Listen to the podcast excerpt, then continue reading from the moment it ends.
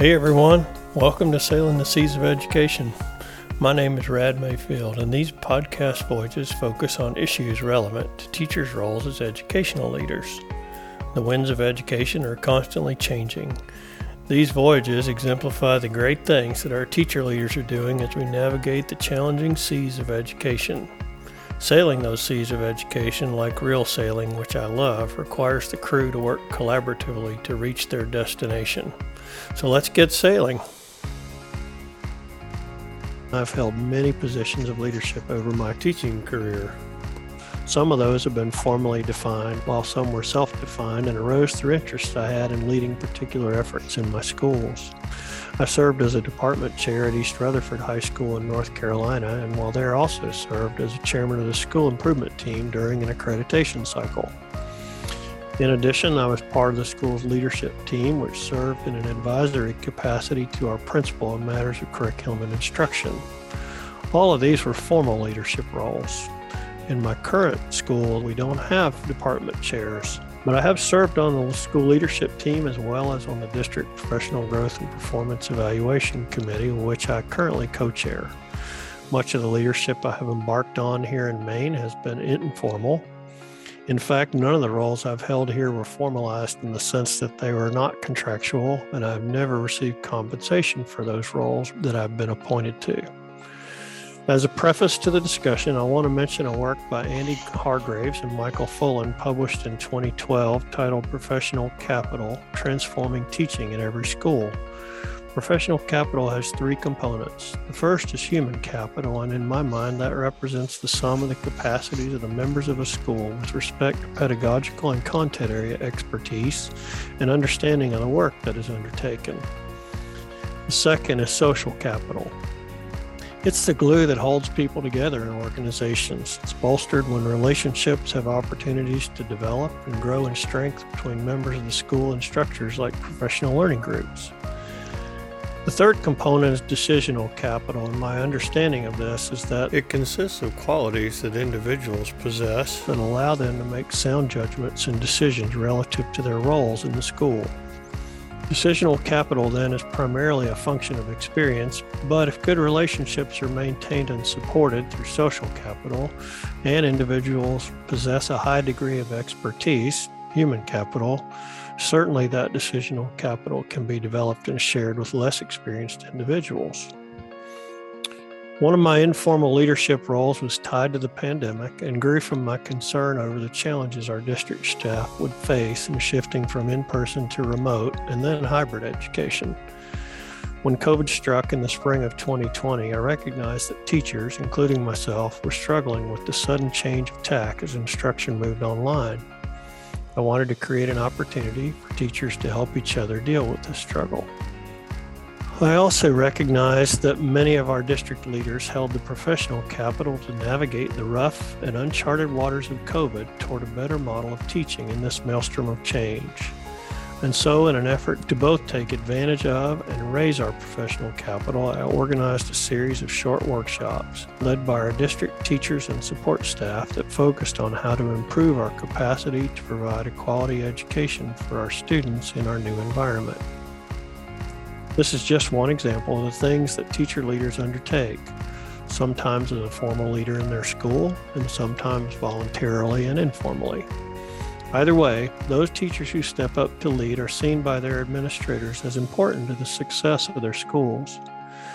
This episode will delve into some nuance of differences between formal and informal teacher leadership roles, both of which are vital in successful schools, but will mostly be a conversation about how two teacher leaders have exercised leadership in their schools. In an earlier episode, I spoke with Dr. Josh Tripp, a high school principal in Maine, about the importance of teacher leadership and collaboration. In this episode, Jen Scala, who Josh identified as a teacher leader. In this episode, Jen Scala, whom Josh identified as a strong teacher leader at Bucksport High School, will join me. Also joining the conversation will be Samantha Mahar, who is in a formal leadership role as Department Chair of Fine Arts at John Bapst High School, which is a nearby private school. She was identified by her head of school, Dr. David Armistead, as a strong teacher leader. We will delve into how they have developed the qualities of teacher leaders over their career, and we'll explore their perceptions of teacher leadership. We'll also see if we can find any distinction as to how the difference in the formality of leadership roles impacts the decisions they make as leaders and the ways in which they go about their roles as leaders. Welcome, both of you, to the program. Good to have you both here. So, I really appreciate you taking the time to be here and to discuss the importance of your roles as teacher leaders in your school. Could each of you just tell our listeners a little bit about your career and how long you've been teaching, how long you've been at your school, what you teach, or any other information that will help us all better understand who you are as a teacher leader? Samantha, you want to start with that one? Sure. Uh, I've been at John Bapst for the last 12 years, um, which is when I started teaching high school. I've been department head for five years. Previous to that, I lived in New Jersey and I did more out of school settings for teaching. So some after school things, uh, community organization.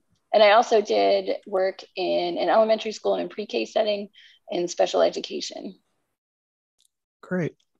How about you, Jen? Sure. Um, my career really began um, in undergrad uh, at the University of Maine Machias, where I actually studied uh, marine science and aquaculture.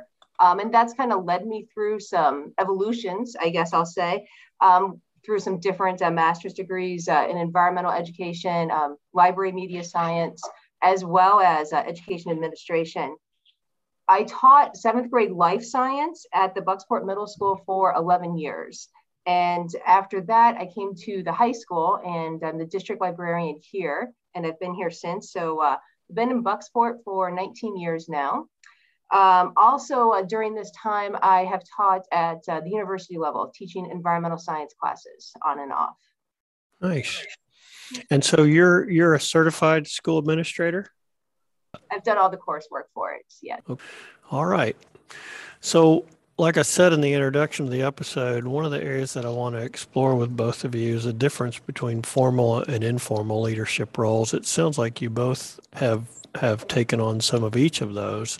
So um, I guess I would just ask would it be fair to say that, Jen, right now in your school, because you don't have department heads, would you say that you are more of an informal leader in your school, or would you I say? Am, I am definitely an informal leader in my school. Okay. Yes. And then Samantha, as department chair, then you are certainly a titled formal leader in that role. And like most teachers, you probably have some informal leadership roles as well. Yeah, that's accurate. All right, good. So, so how about we take a few minutes for you guys just to describe the leadership roles that you hold in your school, and also um, would like to think about how did you come to those roles? Were they roles that you pursued yourself? Were they roles you were asked to take? Were they roles you were told to take, which also happens? so I'd just like to hear about how you came into the various roles that you perceive as the ways that you lead in your schools. Um, so about my second year of teaching, I went through a formal evaluation process, which is a year long cycle of evaluations and self reflection. And the summative part of that was a meeting with the head of school. And he really encouraged me to get more involved in committees. So I think that would be my entry into a leadership role. Um, in my first two years, there weren't a lot of committees to volunteer for, but in the next several years, we went through reaccreditation. Um, there was some work on some school policies. So I volunteered for anything that seemed like a good fit for my skills. So I'd say that's how I got into the more informal, like none of those were stipended. um, uh, and then from there, the opportunity to become department head came open. There was a transition in the department with someone retiring and some shifting of roles. And it seemed like a really good fit just with all the personalities in the department. And I've got some skills with, you know, organizing things and keeping those running. So I stepped in there um, unopposed, I guess you could say. There was no one else who wanted the job. and then um, I also do quite a bit sort of as tech support more informally, um, especially with the beginning of the pandemic. Because we switched over so quickly, um, everybody had to do Google Classroom. And previous to going remote, I had done some just volunteer over the summer workshops with people on Google Classroom because I liked it so much and I felt really comfortable with it. So when that switch happened um, on a Friday, next Monday, I was doing a little uh, workshop for people there. And then throughout the pandemic, I would help people through different tech issues they had, make screen recordings for them. Um, so I think that's how a lot of people in, in the building would see me sort of informally as a leader. I remember um, because Dr. Armistead is in my cohort, I do remember that you guys had the option to be in person or to be at school. And I'm guessing you chose to be at school? Uh, it was both, actually. So uh, in, let's see, in April of 2020, I gave birth to my second son. Um, and daycare became a really big issue.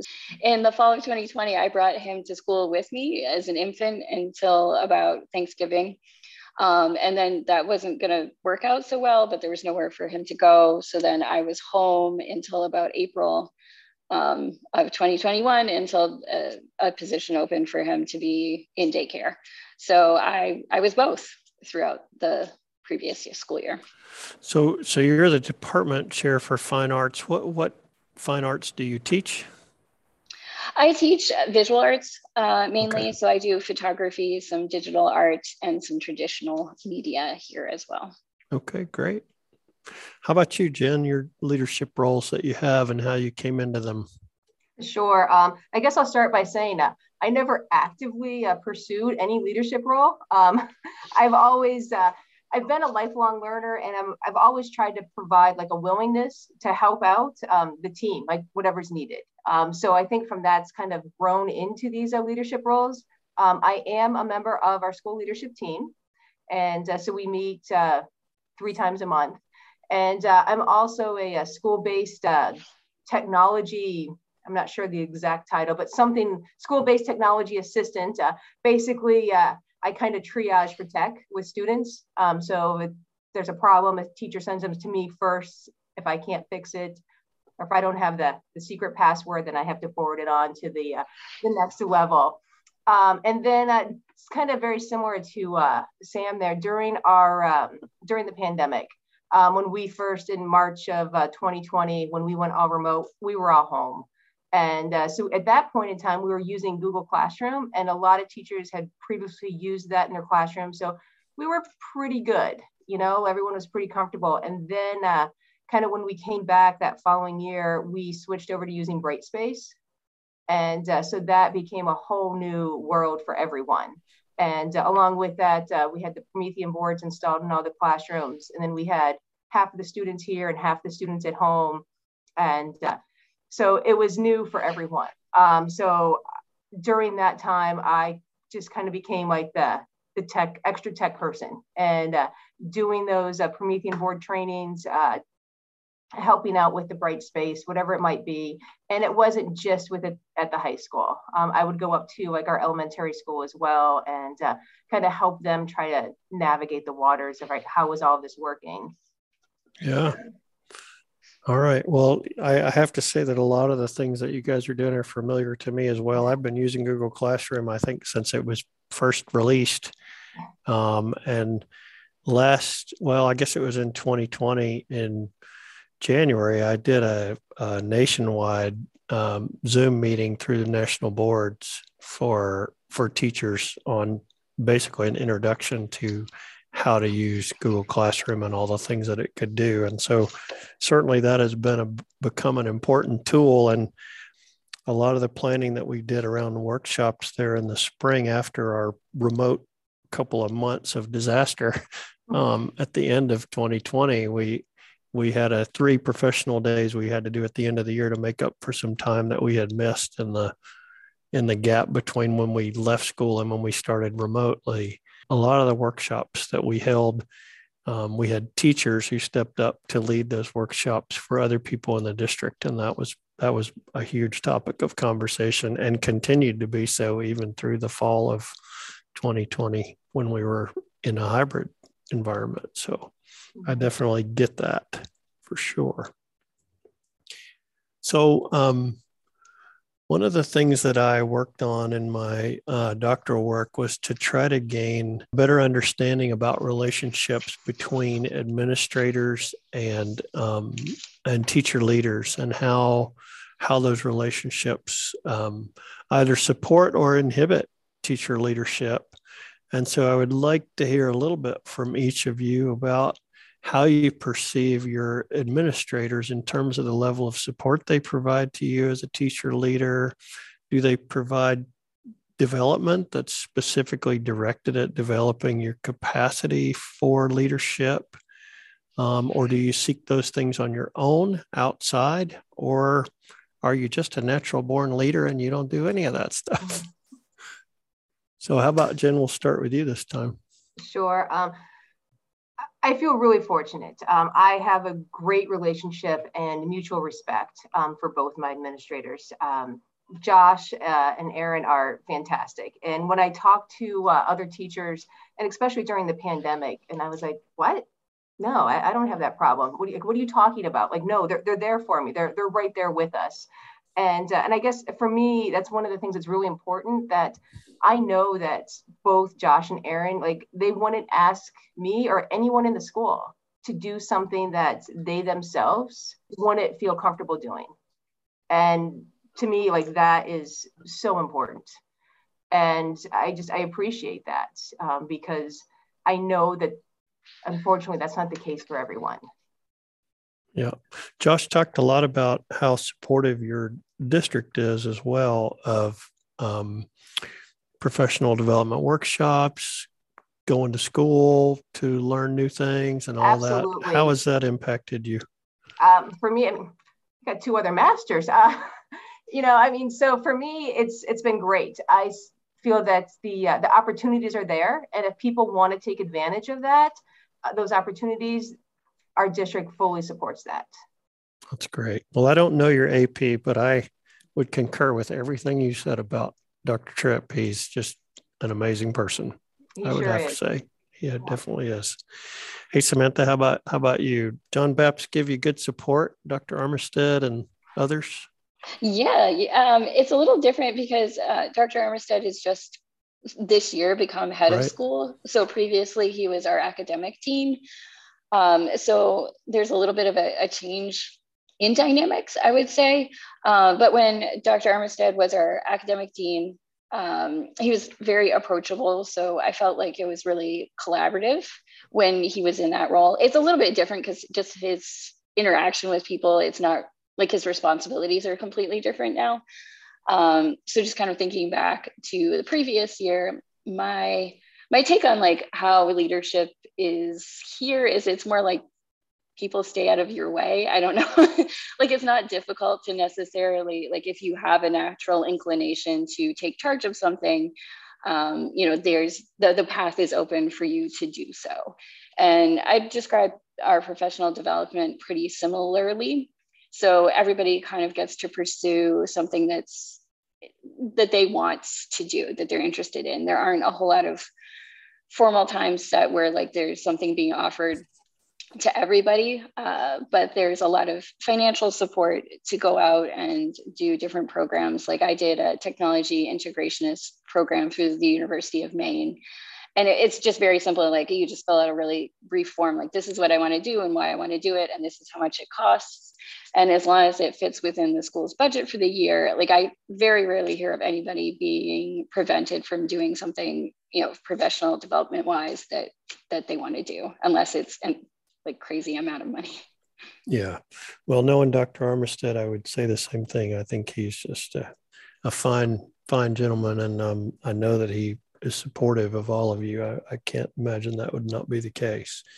Um, I, and the, the thing I did wonder about was funding, and you kind of touched on that because I've always been in public schools, um, and so I just wondered about how the how a, how a private school might handle that differently. Like I know in our district we have um, we have arrangements with UMaine for I don't know some tuition rate, and they will pay our tuition for for courses as long as they're applicable to our jobs and so on and so forth. I assume it's the same way, Jen, in Bucksport. It is. Yeah. Yes. Um, whatever the uh, UMaine graduate rate is, that's what they'll pay up to. And then right. uh, I believe it's uh, we can take three courses per year. Yeah. Yeah. I think we can take 12 credits total. How about your colleagues? And I, I, one of the things that I found was difficult for me was balancing the role between, because my leadership is informal, there was a, I always felt like there was a fine line between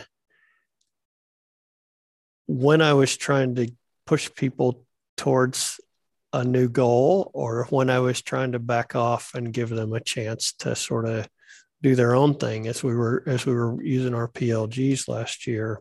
I, I, guess what I'm saying is because I don't have a formal leadership role, I can't I can't go to them and say now's the time you got to do this, right? I I can only make suggestions and provide support basically.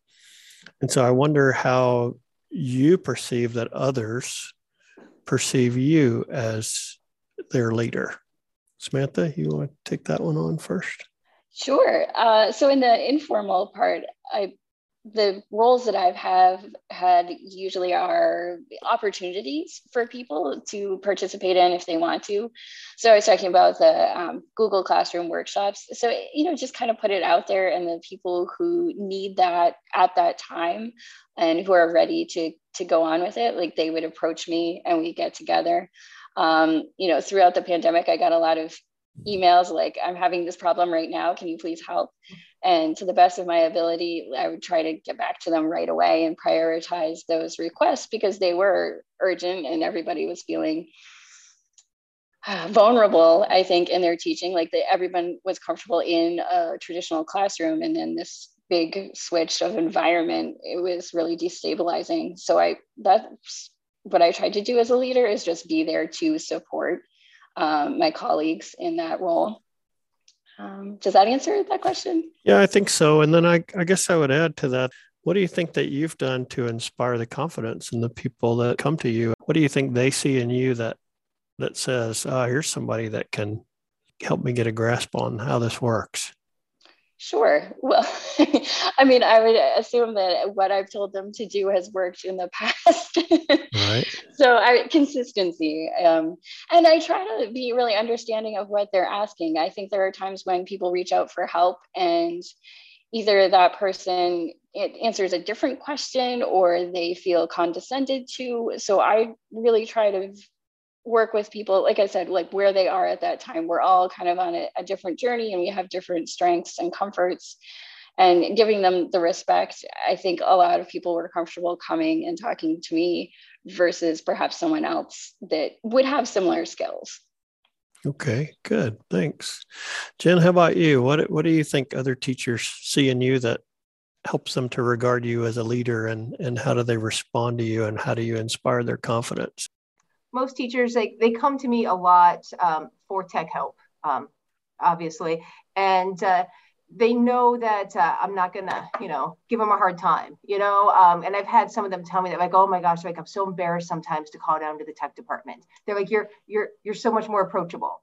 And uh, that's nice to hear. And also at the same time um, i think they feel a little hesitant or embarrassed like oh my gosh i can't believe i can't fix this myself. And I, I try to instill in them like it's not a big deal, you know, because sometimes there's times where I'm like, all right, let's try to troubleshoot this together. And that's one thing that I really try to do is like, all right, let's walk through where's the problem. And then next time, hey, guess what? You're not going to need to call me. You've totally got this. And uh, so that uh, I think that people kind of see me a, a, little bit more approachable. Mm-hmm. You, you kind of hinted at something that um, I, I found to be really important um, during the pandemic. Of course, I think I, I think you'd probably agree that pretty much all teachers felt like, wow, I just don't know how to do this. I'm supposed to be the leader in this classroom, and I just, how do I do this? Right? Because this is all new to me. Right? Mm-hmm. I mean, all of us had, you know, some idea of what to do, but a lot of people were just like, man, this is just way overboard. And so that was part of the reason for the collaborative effort that I um, I started here was to try to create support groups um, for teachers that would be more formal and have designated time for them to meet. And I also chose leaders like yourself, uh, both of you, that that had technological expertise, right? And, and in fact, a couple of the leaders of our groups um, ended up being our youngest teachers because being digital natives, they were not afraid to try stuff, right? Mostly that was the reason, and, they were pretty good at using those those structures like Google Classroom to make things work. So um, I want to shift our focus a little bit towards collaboration and how important that is in your ability to lead the people that you work with. Um, when when I talked with Josh, uh, Jen, my understanding is that you guys have collaborative learning time every Friday afternoon. And so I'd like to hear a little bit about how you how you feel those groups, the structure of them, how you feel that helps your school, just in terms of collaboration. And I, do, I don't know if you do you lead one of those groups. We don't really per se have leaders. So I mean, informally, yes, I, I do sometimes. Okay. Um, so how it works is, uh, so our students get out at 1:20 on Fridays, and then um, normally we would have our, our collaborative, our, our PLC time, as it's referred to, until three o'clock. Um, this year, it's a little bit different, and the high school only um, because of pandemic and contractual things. So we're actually only going till 2:30 this year. We'll go back to the three o'clock next year. Um, and these groups are um, usually they're by department. Um, not always the case. All right, sometimes they're mixed groups as well. And uh, the mixed groups are usually mixed up by the administration, um, just so we're not all all together. And uh, during that time, I mean, we could be looking at data or schedules or curriculum, or when we had to do our accreditation, all of that happens usually during that time. It's kind of a time for us to uh, to get together and you know touch base about what's going on. Um, one thing that we have, I guess, restarted is the best thing to say is our um, instructional rounds. And so we had started this before the pandemic. We were just kind of getting to getting on board with that, and then the pandemic hit. And I feel that these are really important, and I'm, I'm excited that they're back.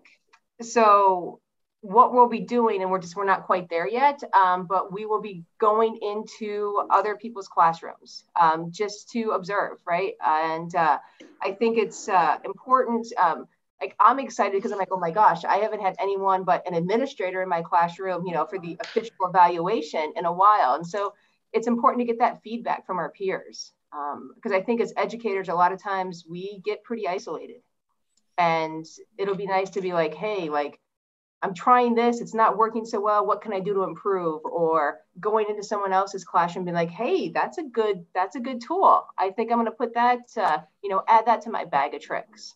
Um, so I am, uh, I'm very excited um, that we have kind of come full circle back to these instructional rounds.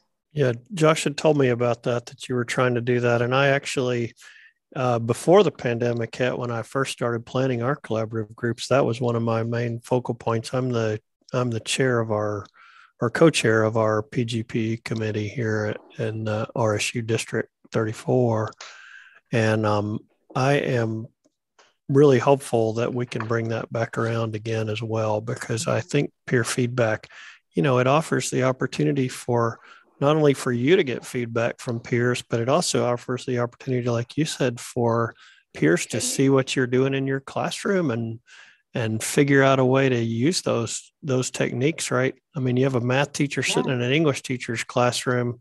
They're learning new stuff right? This is stuff they can learn to do that they might not ever have thought of using in their classroom. Exactly. So exactly. i think you you kind of get a double benefit from that whereas when it's an administrator it's basically a one-way feedback system. Although, I mean, certainly administrators can share the good things they see in teachers' classrooms with other teachers. But if it's if it's in person and one-on-one, you you've got a you've got a two-way street there. So I, I appreciate that you are anticipating good things out of that very much. Yeah. Um, Samantha, what about collaborative structures at John Bapst besides your departments? Do you do any other? I know you've talked about your Google Classroom stuff that you do. Do you have any other like more formalized structures in place at Bapst for you guys to collaborate?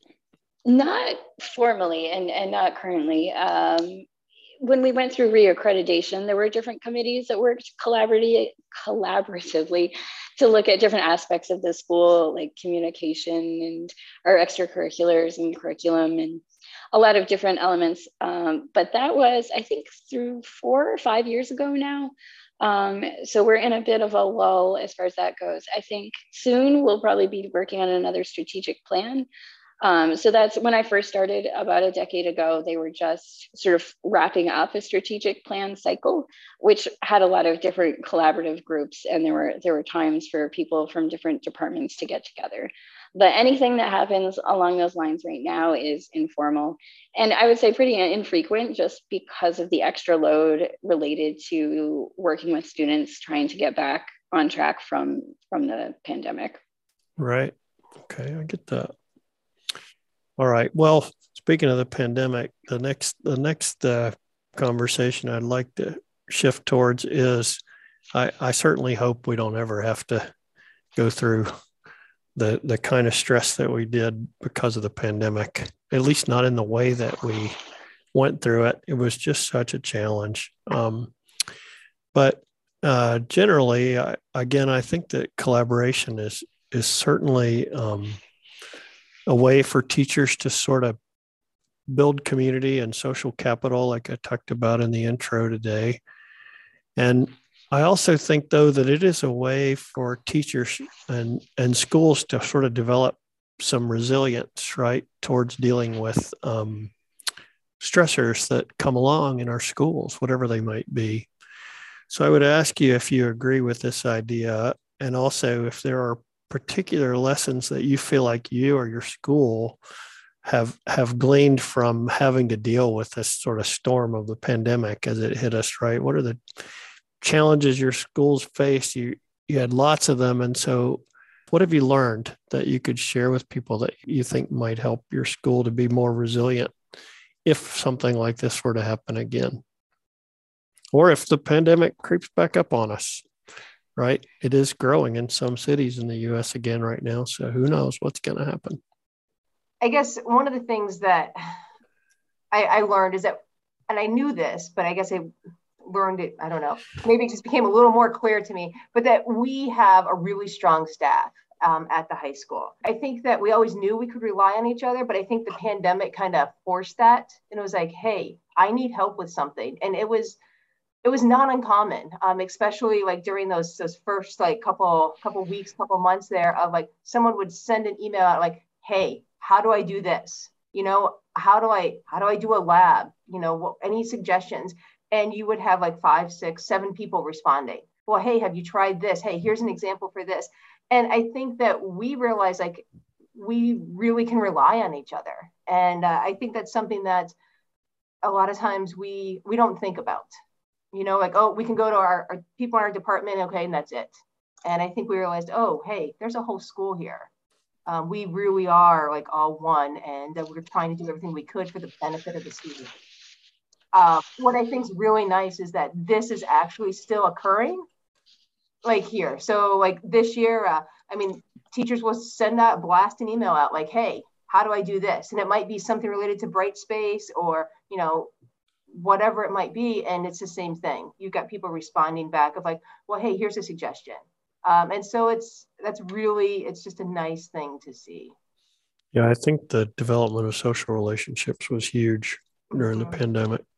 How about you samantha? Anything that you think your school has sort of realized about itself through all these challenges and such I would say flexibility has a lot to do with it. So, because we have a large international population, uh, it complicated things with dispersing everybody quite um, rapidly.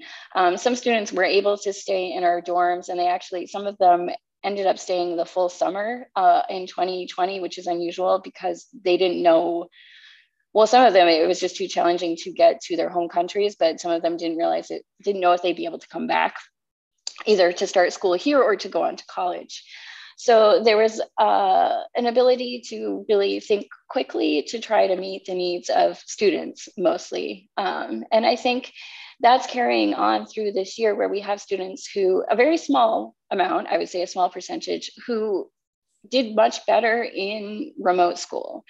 So, for whom, even before the pandemic, coming to school was a challenge for many reasons, and they felt more comfortable doing that. And we're still finding, you know, those students coming to school, like attending school in person, um, it, like they tried and it wasn't working well. So I think you know a lot of teachers have been flexible in trying to work with those students where they are right now in terms of a lot of it has to do with anxiety and other complicated family situations um, so that being able to pivot and do multiple things at once um, i think we're still kind of reflecting on that and learning from it. Uh, but i hope when we come out hopefully we come out of this on the other side we'll have some things in place to help those students for whom you know a traditional classroom isn't working well yeah i think that's true i think we have learned a lot of lessons about being able to better work with students who who are not as comfortable in a classroom environment as we you know we schools in general have always sort of fit into this sort of singular mold of you know have kids in a classroom and and lessons taught within the, the four walls of the room, and that just definitely had to change. So I think that's a great point. Thank you for that. So I wonder, um, we're getting down towards the end here, and I'd like to hear a little bit about what you think is in the future for you as a leader. Where do you think you might go from here? Do you anticipate staying in your current role for a while? Do you I mean, Jen, you said you've gotten your master's in administration and you're sending in paperwork at some point. Um, what do you what do you see in the future for you? Get that question a lot. Um, I uh, I think for right now, I'm going to stay in the role that I'm in. Um, I really I enjoy the district. I'm really happy here, um, and it's it's a truly it's a great place to work. And uh, you know, we'll see what the future holds. Um, as I always say, you know, always always keeping my options open. Um, I think that at some point in my time, I will move into uh, and it's some sort of administrative role. Um, but I'm not looking for that to happen like within the next, you know, year or so. I see. And how about you, Samantha? Any any leadership plans for you that you know of? I feel like I'm kind of at a crossroads at this point with that. I I mean, I do enjoy being department head. I like the role that I have to work with my fine arts colleagues. At the same time, during the pandemic, I realized I did like supporting other people in the building in a more um, consistent way. But I also really love teaching, and I think to move to a different administrative role, you usually have to move away from the classroom. So it's a real yep. pull there between those two things. I'm almost 30 years in, and I definitely understand that. I've I I uh, was accepted to a doctoral program almost 20 years ago and didn't do it, and now I'm just finishing one. So we'll see what happens. So I'm familiar with with where you both are at this point, and you know to say that I love teaching is an understatement. Uh, just love being in the classroom with kids, and um, so anyway, I think that brings us to a close. Thanks so much for spending time with me today. It was really nice to meet both of you in person, and uh, I wish you luck with wherever your careers take you. Hope you'll have a good rest of your day. Thanks a lot. All right. Thank, thank you so much. Thanks for All having right. us. I'll give my best to your administrators for me. Yeah, me too. See thank you. you. Have a great afternoon. Bye bye. Thanks. bye. We heard a lot of good things from these ladies today. They um, they clearly enjoy what they do. You know, in all the interviews that I've done so far for this podcast, one of the things that I hear so often about administrators is the diversity of experiences that they've had. For instance, Sam had done after school work in community settings prior to becoming a high school teacher. And Jen has a degree in marine science and then one in library and media science and has administrative certification and she's taught middle level science and now she's a librarian and media specialist. So I think um, a broad range of experiences is valuable. It seems like Sam's role as the department chair has taught her that she really enjoys helping to support other teachers um, in their roles in the classroom, and that she probably will move on towards a leadership role that's more formalized um, outside of the classroom at some point. Although, like most teachers who consider moving out of the classroom, she certainly feels the tug of remaining in the classroom. And then Jen, she's clearly on the way towards administration with her degree, but she also thinks that she really is enjoying what she's doing right now. And so, you know, that's important. And it's good to have teacher leaders in schools. Not everybody has to be an administrator to be able to provide leadership to colleagues and to their schools.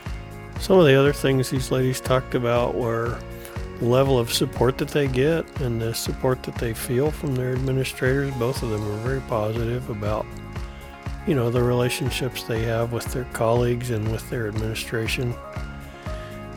So I wanted to ask them today about how their roles might be different because one of them is a formal designated department chair and the other is more of an informal leader in her school.